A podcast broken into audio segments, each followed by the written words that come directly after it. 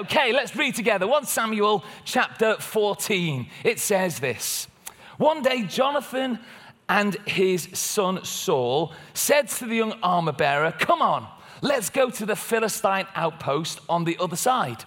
But he didn't tell his father what he was doing. Saul was staying on the outskirts of Gibeah under a pomegranate tree in Migron. With him were about 600 men, among whom was Ahijah, wearing the ephod, son of Ichabod, brother of Ahitub, son of Phinehas, son of Eli, the Lord's priest in Shiloh. No one was aware that Jonathan had left. On each side of the pass that Jonathan intended to cross to reach the Philistine outpost was a cliff one was called Bozez, the other was called Seneh. One cliff stood to the north, towards Michmash, the other on the south, towards Geba. Jonathan said to his armor bearer, Come on, let's go over to the outpost of those uncircumcised men. Perhaps the Lord will act on our behalf. Nothing can hinder the Lord from saving, whether by many or by few. Do all that you have in mind, his armor bearer said. Go ahead, I'm with you completely, heart and soul. Jonathan said, Come on then, let's go across and let them see us. If they say to us, Wait there, we will come to you, we will stay and we'll not go up to them. But if they say to us, Come up to us, we will climb because this will be the sign that the Lord has given them into our hands. So both of them showed themselves to the Philistine outposts. Look, said the Philistines, the Hebrews are crawling out of their holes that they were hiding in. The men on the outpost shouted to Jonathan and his armor bearer, Come up here and we will teach you a lesson. So Jonathan said to the armor bearer, Come on, let's climb, climb after me, and we'll see the Lord give them into the hands of Israel. Jonathan climbed up using his hands and his feet and the armor bearer was right behind him. The Philistines fell before Jonathan and his armor bearer, and the, the armor bearer followed and killed behind him. In the first attack, Jonathan and his armor bearer killed some 20 men over about half an acre. What an interesting story. What a challenging story. Maybe as you read that this morning, you think, what on earth has that got to say to us today? Well, I believe it has. And as I've been praying, as I've been thinking about preparing a word for the graduates today, I wanted to bring something that was a challenge because I want to say this it's time to stop some things, and it's time to start some things. And for those people who like to take notes, there's two things to stop and there's two things to start. Okay? I don't mind if you're taking notes on your phone or on a piece of paper, but just remember what God's saying to us this morning. Yeah? It's time to stop some things and it's time to start some things. So this is where we start. Verse 1 the Israelites are under a tree and it says, two of them, let's go out from this camp. Let's be seen for who we really are. Jonathan is second in line to the throne. He's there, he's ready to take things on. 600 men under this tree, enjoying the shade from the midday sun. And Jonathan says, Come on, let's go. And only two of them go Jonathan and his armor bearer. So, this is my first challenge it's time for us as the church of Jesus Christ to stop hiding. You think, I, I, sometimes I just worry that we kind of make church about this gathered moment, which is wonderful. It's essential. We need to gather together. Keep coming and gathering and learning and being fueled up for all that God has. But we're not supposed to stay under the tree. We're not supposed to hide in our buildings. We've been called to go out. And Jonathan says to the armor bearer, Come on, let's stand up for who we are. What would it look like for a church to, to stop hiding from culture? What would it look like for the church to start speaking out in the workplace? What would it look like for the church to have a voice in society? What would it look like if the church of Jesus Christ was known as a culture shaping, good news carrying, kingdom announcing movement? I don't want to be hiding under a tree. What does it take for us to, to step out, to be seen? You see, the reality is sometimes it's only the one or two that are prepared to go. But I don't believe that was the intention when Jesus says, Go and make disciples of all people. The command was to all, the command was to each one of us. I've been working for the church for, for many, many years. I've been married for nearly 30 years next year. My, my wife um, doesn't work for the church, she, she, works in the NHS. She's been involved in, in hospitals for many, many years. But she's probably a better evangelist than me, even though I get paid for it, yeah? She, she kind of just does it naturally. It's what she does. So, so a couple of years ago, she was in um, work, and a friend kind of says, You're one of those Christians, aren't you? To which she admitted it, which is a good start. And then they said to her, I've tried reading your Bible and it doesn't make sense. So Liz says, Well, which Bible have you been reading? So on her phone, she pulls up the Beatitudes. She goes to Matthew chapter 5 and she pulls up the, the, King James version and she reads a few verses. And the friend says to it, There you go, doesn't make sense, doesn't mean anything to me. So Liz gets a different version on her phone, slightly kind of more modern translation. And she reads the same passage, second public reading of scripture in the hospital that day, um, to her friend. And her friend says, that makes a bit more sense. Liz is so focused on reading what she's reading and making sure she gets the words right, she doesn't realize actually that her friend has started to get quite emotional. She thinks, I'm going to give it one more go. She hasn't noticed the three or four people that have gathered within the room. This is now turning into church. And, she turns to the message version and reads it again with four or five people listening. Two people come up to her afterwards and say, Where can I get one of those books? I want to read it even more. Do you know what was even better? A couple of months later, this lady, same lady, came up to her and says, I bought one of those Bibles. It's pink. I read it to my eight year old daughter every night before she goes to bed. You see, I think. I think it's only when we step out from under the tree, when we, we realize we've got a role to play in this, this, this war, this battle, that actually we get the confidence to go. What would it look like if the decisions you made what would it look like if the reactions that you had? What would it look like if your commitment to friendship was different than anything else that you saw in the world? It's time to go. It's time to go. I, I, I like writing poems, and, and I've written this one for you to enjoy today okay? This is my kind of attempt to encourage you out from the tree this morning, okay? You ready? Feel free to clap at the end if you like it. I don't want to blend in, shrink back, fade out. I don't want to live in grayscale, the pace of a snail following others' trail. I don't want my uniqueness unraveled, my purpose paused, my identity nicked. I want to dare to be different. I want to cheer on the champion within, holler the hero inside to stand up and be counted. I want to be recognized, not retreated, visible, not unseen, committed to a conspiracy of kindness, not cowering in cultural camouflage. I want to live my life proud, loud, not hidden by the crowd.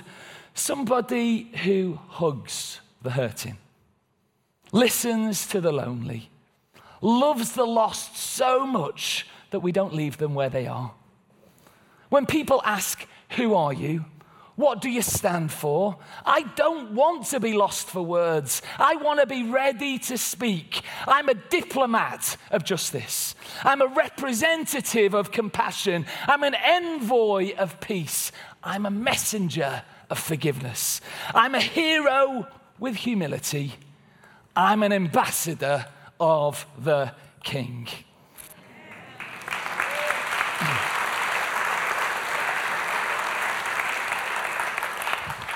You see, the first thing we need to stop doing is hiding. And Jonathan gives us that example. He steps out from under the tree. But the second thing to stop is stop time wasting. I love some of the details in Scripture. This is me kind of exercising some biblical interpretation that you may or may not agree with. But I think it's fascinating that what type of tree are they under? They're not under an apple tree or a pear tree. They're not under a raspberry bush. They're under a pomegranate tree. Who enjoys pomegranates? I, I enjoy pomegranates. My, my mother used to live in Morocco, North Africa, and she was a missionary out there for many, many years. And she tells me there's two ways to eat a pomegranate. Okay? The first way is to kind of put it underwater and turn it inside out, and all the pips go to the bottom and all the horrible stuff comes to the top, and you can just enjoy it like a feast with a giant spoon.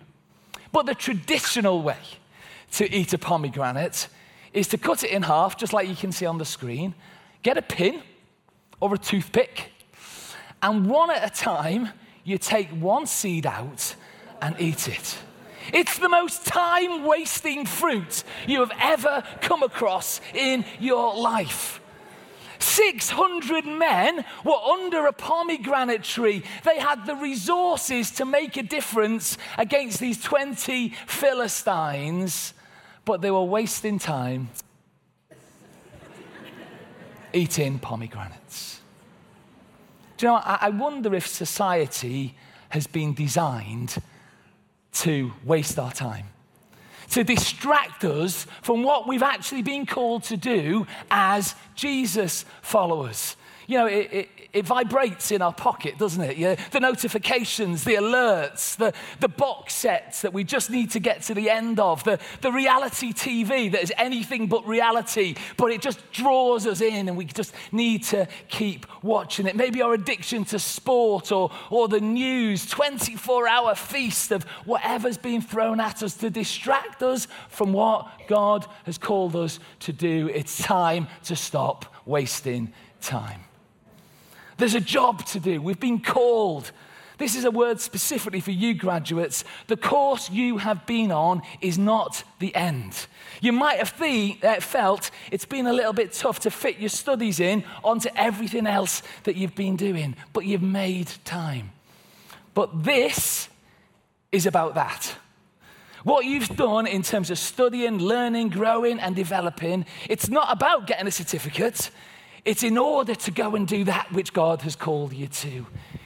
You guys are going to find you've got a little bit more time, a few less assignments to write, a few less visits to college. What are you going to do to make a difference for the king and his kingdom? Maybe for other of us, we, have been challenged God's given us a specific challenge to go and do something, to, to speak to someone, to encourage someone, to visit someone who's lonely, to, to offer forgiveness. And we've just been putting it off because we've been distracted. Maybe it's time for that to come back front and center. It's time to stop time wasting. What does Paul say to the Ephesians in chapter 5? He says, So be careful how you live don't live like the fools, but like those who are wise. Make the most of every opportunity in these evil days. Don't act thoughtlessly, but understand what the Lord's will is and do it. Put it in to practice. So there's some things I think this morning we're being challenged to stop. Stop hiding. Stop time wasting. But there's some things we're being challenged to start. I think it's time for us to start taking risks. Or to put it in Christian language, steps of faith. Yeah? It's time to start stepping out for God. Verse 6, look at it with me in Scripture. So, so Jonathan is in this situation where he's about to take on the Philistines. The Philistines have got the advantageous position. They are the ones who've blocked off the path. There's cliffs on one side, there's cliffs on the other side. There's no way through for Jonathan and the Israelites. Jonathan's trying to persuade the armor bearer that it's a really good idea to go on this crazy adventure. They've only got one spear and one sword between them. You can read that if, if you go back to the, the, the chapter before. And it says the Philistines have taken the outpost. But Jonathan's trying to say, come on, we can do this. What language does he use to encourage the armor bearer that it's a really good idea? Look at it with me. He says this Jonathan says to his armor bearer, Come on, let's go over to the outpost of those uncircumcised fellows. Perhaps the Lord will be on our behalf. Perhaps. If I'm trying to convince my kids it's a good idea to do something, perhaps it will be a good idea to do your homework, you know? Unless I'm being really sarcastic, it's not the best word to use, is it?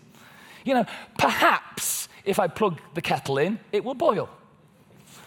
Perhaps if I wait for the tube, it will turn up. Yeah, perhaps is not the most kind of vitriolic, encouraging, you know, the, the word that's going to get you on board.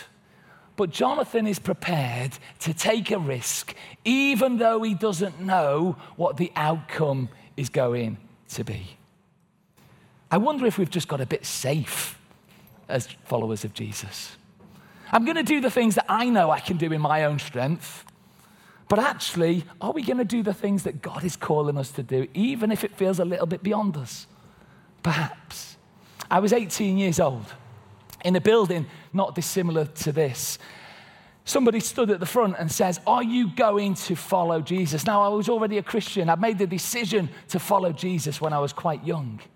But I remember standing in that building and looking up to the roof and saying, God, I'm going to follow you, even though I don't know what it is you're calling me to. Whatever it is you ask, the answer is yes. Whatever it is you ask, the answer is yes. I didn't know at that stage I was going to go from being a youth worker to being the principal of a theological college. If you'd asked me that when I was 18, I would have said, I'm not clever enough. I, wouldn't know what to do. Do people even want to study theology? There could have been all sorts of questions. But are we prepared to take the risks to follow the things that God is calling us to? A couple of years ago, I was over in Jerusalem and I, I bumped into a number of people. Uh, and I was chatting to this one guy who was um, a missionary in, in Mosul in the Middle East. Uh, and he'd been witnessing to some um, Muslims in that particular context. He came across one guy who'd been given one page of scripture. He'd read this page of scripture over and over and over again. And after reading it over and over and over again, says, I want to follow this Jesus. So he went home and he told his wife, thinking he was going to get the best reception ever. And his wife said to him, You've brought dishonor on this family. And in one month's time, I'm going to divorce you. He says, No, no, no, no, no. Just, okay, just give me one month. Give me four weeks and let's see what happens. So she agreed. Three weeks came and went. Not one conversation about Jesus, not one conversation about the future. On the day before the fourth week, she came to her husband and says, The God you are now following has changed your life so much. I want to follow him too.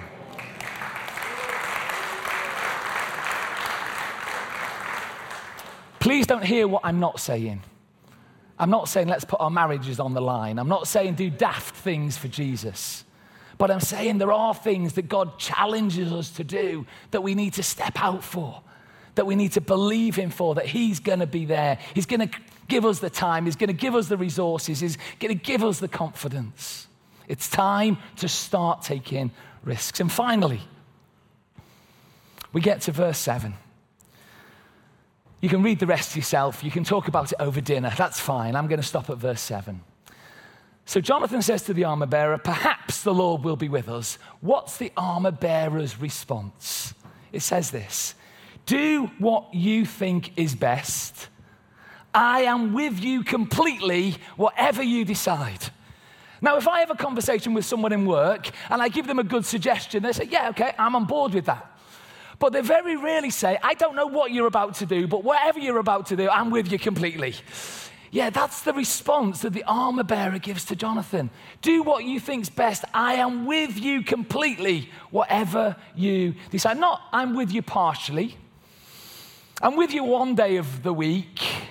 I'm with you because you're doing the thing I want to do anyway. I'm with you because my friends are doing it at the same time. No, I am with you completely. The armor bearer did not have a clue what Jonathan was about to do, but he positioned himself, he postured himself in a place of obedience and a place of followership. I think as Jesus followers, that's what we are being called to do. How do we position our lives in a way that says, Jesus, whatever you're about to do, whatever you are doing in the world, I am following you. I am a Jesus follower.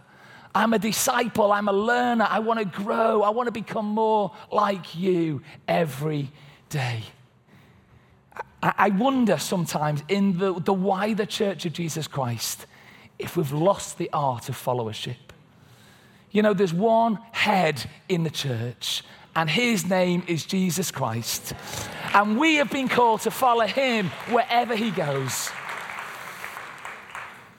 too much emphasis on all sorts of other things, but we, we are Jesus followers first and foremost. Let me finish with one story just to kind of bring this together. I, I, was on holiday many, many years ago. We were quite newly married, and we decided to go to Brighton because it's quite a nice place to go on holiday. Anyone been on holiday to Brighton? Day trip to Brighton? Few people, okay. So we, we, it was one of those holidays where we, we paid for the, the, the accommodation, but there wasn't much left in the bank to, to enjoy ourselves, you know? So we were walking down Brighton Pier, and, and my son, who was about five, says to me, Dad, can we do this? Dad, can I have an ice cream? Dad, can I go on the trampoline? Dad, can I have, you know, and I was on and on and on. I wanted to do it, but we just didn't have the finance. So I said, Son, it's one of those holidays where we, we throw pebbles into the sea. you know, so he, he joined in for a bit. And as we walked down the pier, I sensed there were some people who were watching us. So I kind of walked a bit faster. And they walked a bit faster. And then they approached us and said, We've been looking at your children. And I said, Go away. we, we chatted for a little bit, and, and they said, We work for Cadbury's Chocolate. And, and we've been seeing your children, and we'd love to use them for an advertising campaign we, have been looking for some kids about the ages of yours. We, have been shopping for loads of clothes for them to wear. And we would love them to kind of get dressed up and we'll take their pictures. And it's just a real cracking day in Brighton. So, anyway, they, we went for it. They, they, dressed them up. They kind of made them look great. They covered their face in chocolate and ice cream. They, they looked a little bit like this, you know. They would kill me if they knew I was showing you this photo. One of them now is married and the other one's in civil engineering. But anyway.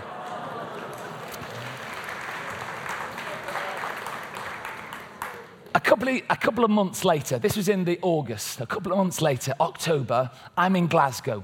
We finished a ministry trip and I'm driving home, whole family in the car, and Josh uh, in, in traffic in Glasgow. And Josh turns to Hannah and says, Hannah, there's a picture of me and you on the bus stop. So, proud dad gets his kids out of the car, puts his kids next to a picture of his kids gets his phone and takes a picture of his kids looking at his kids, because that's what dads do, yeah? Then I think to myself, genius. We're in Glasgow. It's three hours home. How many times can I see my kids before I get home? I just need to look in the back of the car, but I meant on, on walls and things. So, so we, we, take detours through Carlisle and Lancaster. You know, we go through the Lake District. We go anywhere where we potentially can see our kids. A three hour journey had taken six hours. And my wife wasn't best pleased. The kids were fast asleep in the back. And I saw the biggest picture of my kids just down the road from where we live. I, I, kind of glanced at my wife, and you know that kind of look that says, mention kids, chocolate, or photos, and our marriage is over. So I daren't. But I just wanted to grab a stranger by the cheeks and shake them by the face and say, But they're my children. What were they doing? Very little. But they were putting a smile on their dad's face. You see, what do I think it means to follow Jesus? It's not necessarily the big things. It's not necessarily the amazing adventures, but every day you live your life in a way that puts a smile on Father God's face. Graduates, I want to say to you today what would it look like if, for the rest of this year, rather than worrying what your um, assignment marks are, rather than worrying what the lecturers think about what you've just done, actually your focus is how do I make my Father God smile? How do I make the small decisions of life that make him proud? How do I make decisions that put a smile on my Father's face? I want to encourage each one of us to stop hiding, to stop wasting time, to start taking journeys of faith, and to start following Jesus well, because that's the call that God has placed on our lives. If God is speaking to you, and I believe He is speaking to some people here this morning, maybe some people who are tuning in online, maybe He's whispering something into your spirit. Something you promised that you were going to do many years ago that you've never got round to. Maybe even last week you were here in church. God challenged you to do something and you've been distracted and put it off. God's saying, Come on, let's get on with it. It's time. Maybe there's some things that you're a bit scared about, some faith leaps, some things you think, I could never possibly carve out time or find the finances to do that. And God's saying, maybe now it's time. But more than anything, don't forget, we're on this earth to live our lives in a way that puts a smile on Father God's face. Let's not tread water as Christians. Let's not just get through until we die and spend eternity with Jesus. Let's make a difference on this earth for the King and his kingdom. In Jesus' name, amen. amen.